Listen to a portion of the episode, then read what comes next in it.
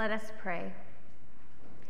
Grant, O Lord, that because we have met together here today, life may grow greater for those who have lost faith in it, simpler for those who are confused by it, more secure for those who would escape it, happier for those who may be tasting the bitterness of it, safer for those who are feeling the peril of it, more friendly for those who are feeling the loneliness of it, and holier for all to whom life may have lost its dignity, its beauty, and its meaning. Through Jesus Christ our Lord. Amen. Amen.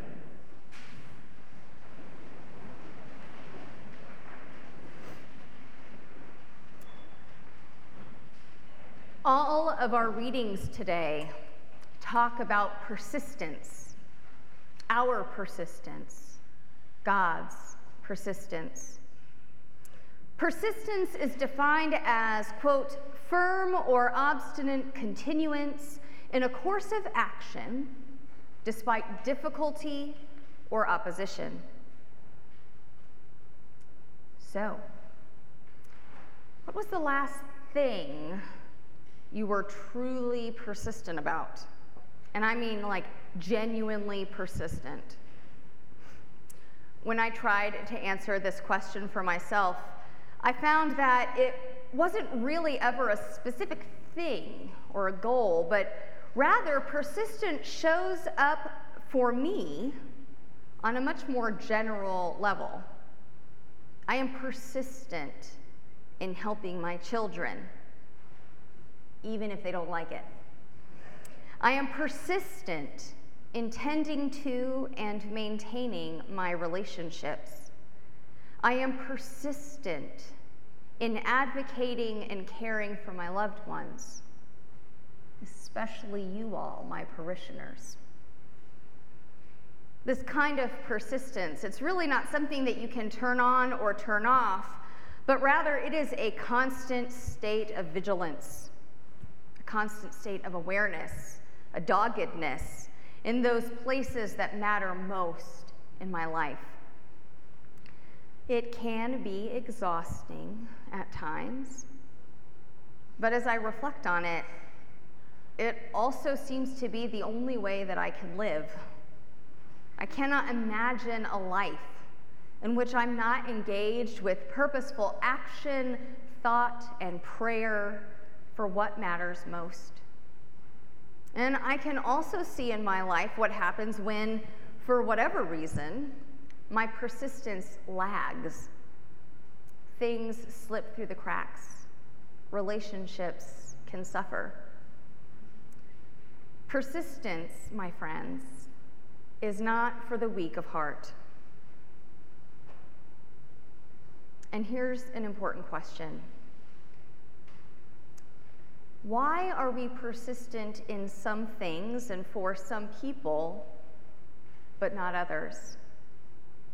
Where do we place ourselves in all that matters to God and all that matters to us?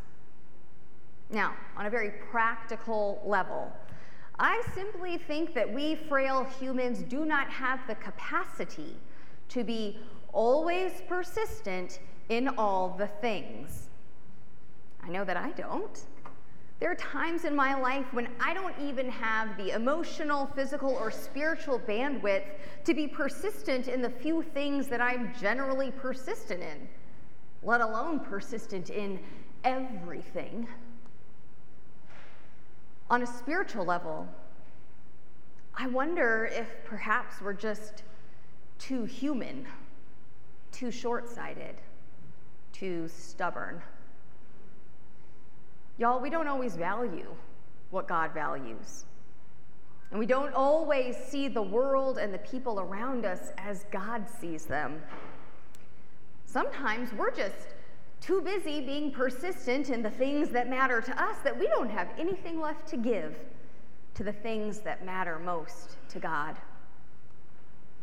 In the parable that we heard this morning in Luke's gospel, Jesus tells his disciples of this hard hearted judge and this persistent widow. It's worth pondering in this parable Where do we fit? And where is God? Jesus tells us that God's not like this judge, cold hearted, lazy, waiting for us to wear him down with our prayers. So, therefore, it must mean that if God is in fact a judge, a very different kind of judge than this. So, I wonder then is God like the widow? Is God like the widow? Which, unfortunately for us, leaves us in the place of the judge. What if we are the obstinate and cold hearted ones? What if God is the persistent, never ceasing, never lacking widow?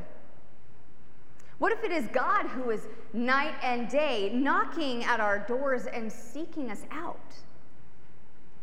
What if it is God who is trying to wear us down? What if it is God who is continually, without ceasing, trying to open our eyes and bring our attention to His presence and our place in His kingdom? Y'all, why do we make God work so hard? Now, I did get a little laugh in my sermon preparation for this week. In our gospel reading, we have that line where the judge says that he gets out of bed so that the persistent widow won't wear him down. If you were to translate the Greek exactly, what he was saying is, I'm going to listen to her so she won't give me a black eye. The judge. The judge gets out of bed and the judge gives justice because the judge doesn't want to be physically changed by his encounter with this persistent widow. And if we go back to Genesis, to Jacob wrestling with God, to Jacob who walks with a limp after his encounter with God, then we know that when we have skin in the game with God and when we honestly respond to God's persistence, it changes us.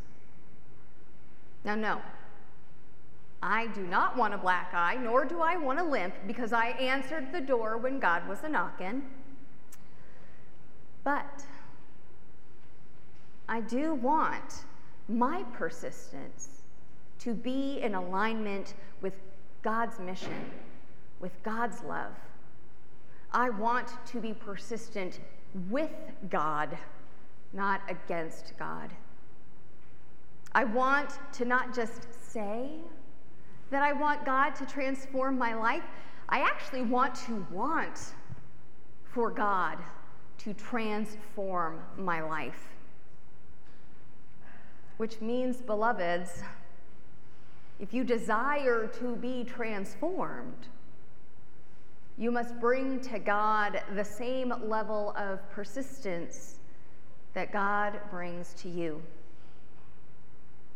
This this is what Jesus means when he tells us to pray always and to not lose heart. Prayer is not meant to wear God down, but rather it is meant to wear us down. Prayer is what greases the hinges of the door so that we can answer when God knocks. Prayer is what compels us to get out of bed and to do justice. Prayer is what drives us to the side of the river and to meet God head on. Prayer. Prayer is what leads our eyes to the hills, as we heard in Psalm 121, and allows for us to know from where our help comes. So pray without ceasing. and do not lose heart. And if you do, you will meet God and you will be forever changed. Amen.